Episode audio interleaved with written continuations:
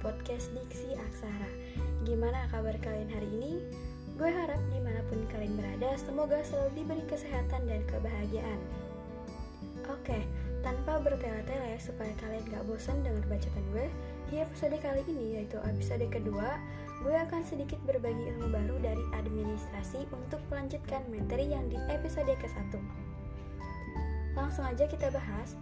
Setelah kalian tahu apa itu konsep dasar administrasi, selanjutnya di sini gue akan bahas seputar ilmu administrasi itu sendiri.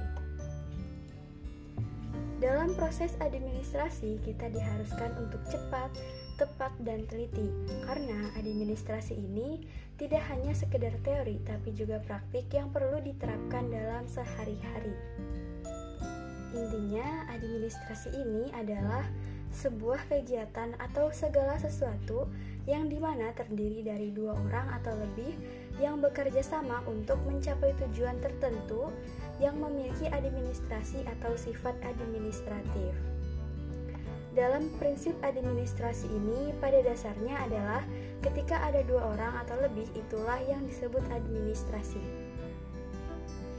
Dalam perjalanannya atau sejarahnya, sebenarnya administrasi ini merupakan uh, suatu ilmu yang berkembang ketika sebelum abad ke-19 yang di mana ilmu administrasi ini masih dianggap sebagai sebuah seni atau suatu kegiatan seperti menulis, menyusun, dan mengetik.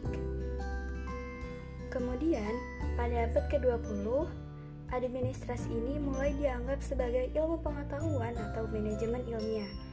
Hal tersebut dipelopori oleh Frederick Winslow Taylor dan Henry Fayol yang di mana mereka ini disebut sebagai tokoh atau bapak administrasi sejak abad ke-19.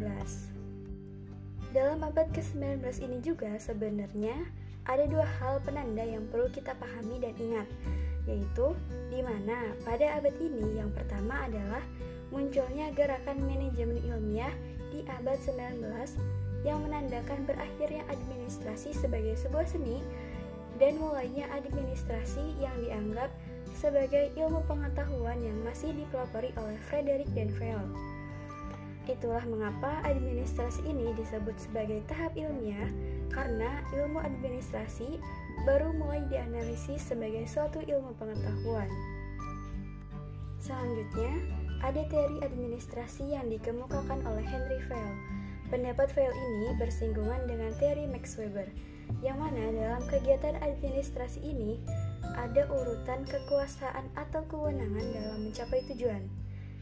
Yang terakhir ada tahap proses, yang di mana pada tahap ini administrasi sudah dianggap sebagai ilmu, yaitu di tahap uh, zaman modern. Selanjutnya ada beberapa hubungan administrasi dengan ilmu lain. Yang pertama, ada administrasi dengan ilmu politik. Yang kedua, administrasi dengan ilmu ekonomi, yang ketiga administrasi dengan psikologi, yang keempat administrasi dengan ilmu etnologi, yang kelima administrasi dengan ilmu sosiologi, yang keenam administrasi dengan ilmu sejarah, yang ketujuh administrasi dengan ilmu hukum, dan yang kedelapan administrasi dengan ilmu eksak atau statistik. Hubungan administrasi dengan ilmu lainnya ini memiliki tujuan agar dipandang dalam sebuah kegiatan yang keberadaannya ini disesuaikan oleh bidang masing-masing.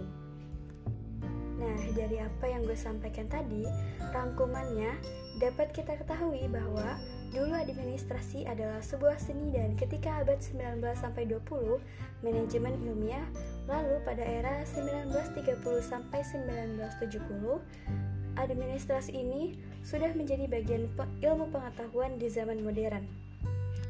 Mungkin uh, cukup sekian yang bisa gue sampaikan terkait ilmu administrasi. Semoga apa yang gue sampaikan tadi bisa kalian terima dengan baik. Sampai berjumpa kembali di episode 3. See you.